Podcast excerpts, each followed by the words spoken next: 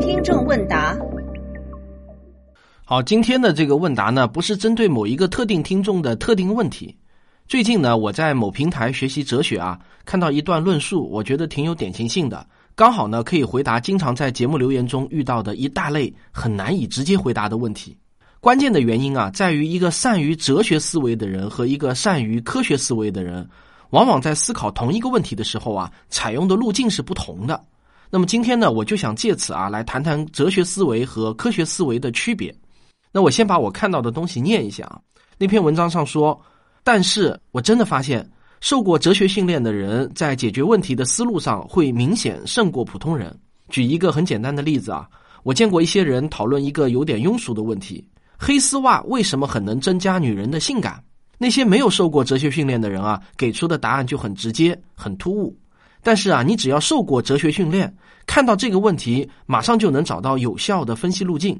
首先呢，你会用亚里士多德的总加属差的分类法，先看黑丝袜属于哪个大类，显然呢，它属于丝袜这个大类。再看丝袜对于增加女人性感的共通点是什么，这就要和同类物品去比较，也就是和裤子、裙子、普通袜子去比较。显然，这个共通点是良好的塑形能力。在取得这个共通点之后啊，再去分析黑丝袜相较于其他颜色的丝袜有什么优势。显然呢，优势是显瘦，还能把肤色衬得更白。那么黑丝袜的优势就是在总差的意义上塑形能力最好，在属差的意义上既显瘦又显白。那这就是哲学训练能够给人带来的思维章法，你可以举一反三，更高效的应付各种实际问题。好，我再次声明一下，以上这段呢是我转述雄毅书院中的一段话，并非我自己的观点啊。我现在呢挺害怕被断章取义的。那看完这段话呢，我就在想啊，如果是我拿到一个不得不给出答案的问题，黑丝袜为什么很能增加女人的性感？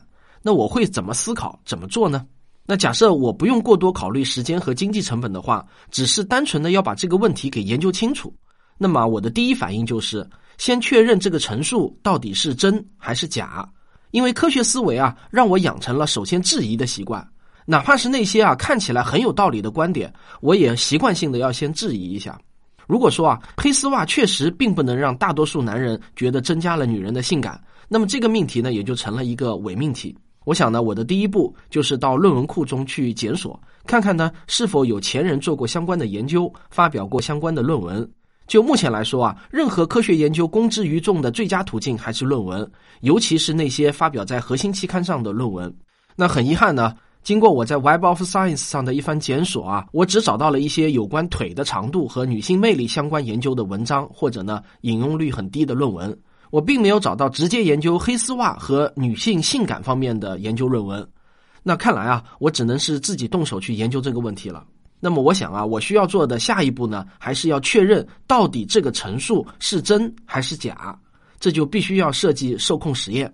在设计实验之前呢，按照科学思维的习惯，我们还要对命题中的每一个概念进行比较清晰的定义。因为在科学思维中，对研究对象要做定性和定量的分析。那我们先来做定性的分析。在这个命题中呢，关键词是黑丝袜、女人和性感。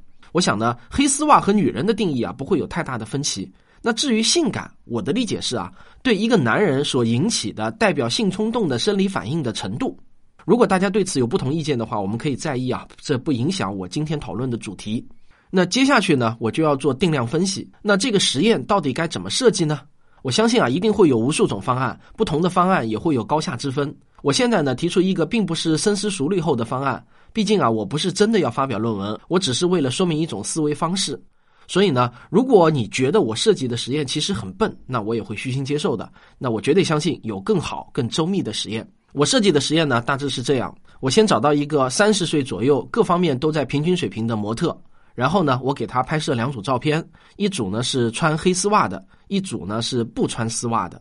当然啊，照片要尽可能展现女性的那种妩媚动人的一面。有些照片呢，还需要模特做出一些性暗示的动作。然后呢，我从我的听众中呢找出一百名志愿测试者，当然啊，这些都是成人。那样本的随机性分布呢，也是越大越好。接下去啊，我会把我的测试对象呢分成两组，一组呢称为实验组，让他们看那组穿黑丝袜的照片；另一组呢称为对照组，让他们看那组不穿丝袜的照片。如果条件允许的话呢，我就会用物理测试的手段来测量每一个人在看照片时的血压、心率、呼吸、体表湿度啊，以及海绵体血量等等生理指标。那如果没有这种条件的话呢，我就会退而求其次，设计一张问卷。让每个人在看完照片后呢，回答问题。这个设计问卷当然也是一门大学问了。总之啊，原则呢就是尽量不要让被试对象通过问题看出呢我的实验目的。问题本身也是带有定量的成分的。例如啊，我不能简单的问你是否愿意和他约会，而是要让他做选择题。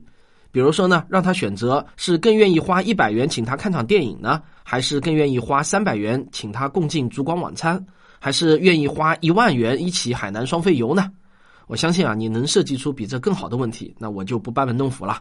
总之啊，我相信我的听众当中啊，一定有能够设计出更好问题的人。总之呢，通过这样一个受控实验啊，我们就能得出一个相对可信的结论：黑丝袜到底是否真的会增强女人的性感程度呢？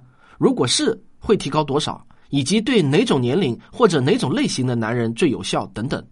当然，这个结论要完全可靠的话，还得由其他独立的机构也重复同样的实验。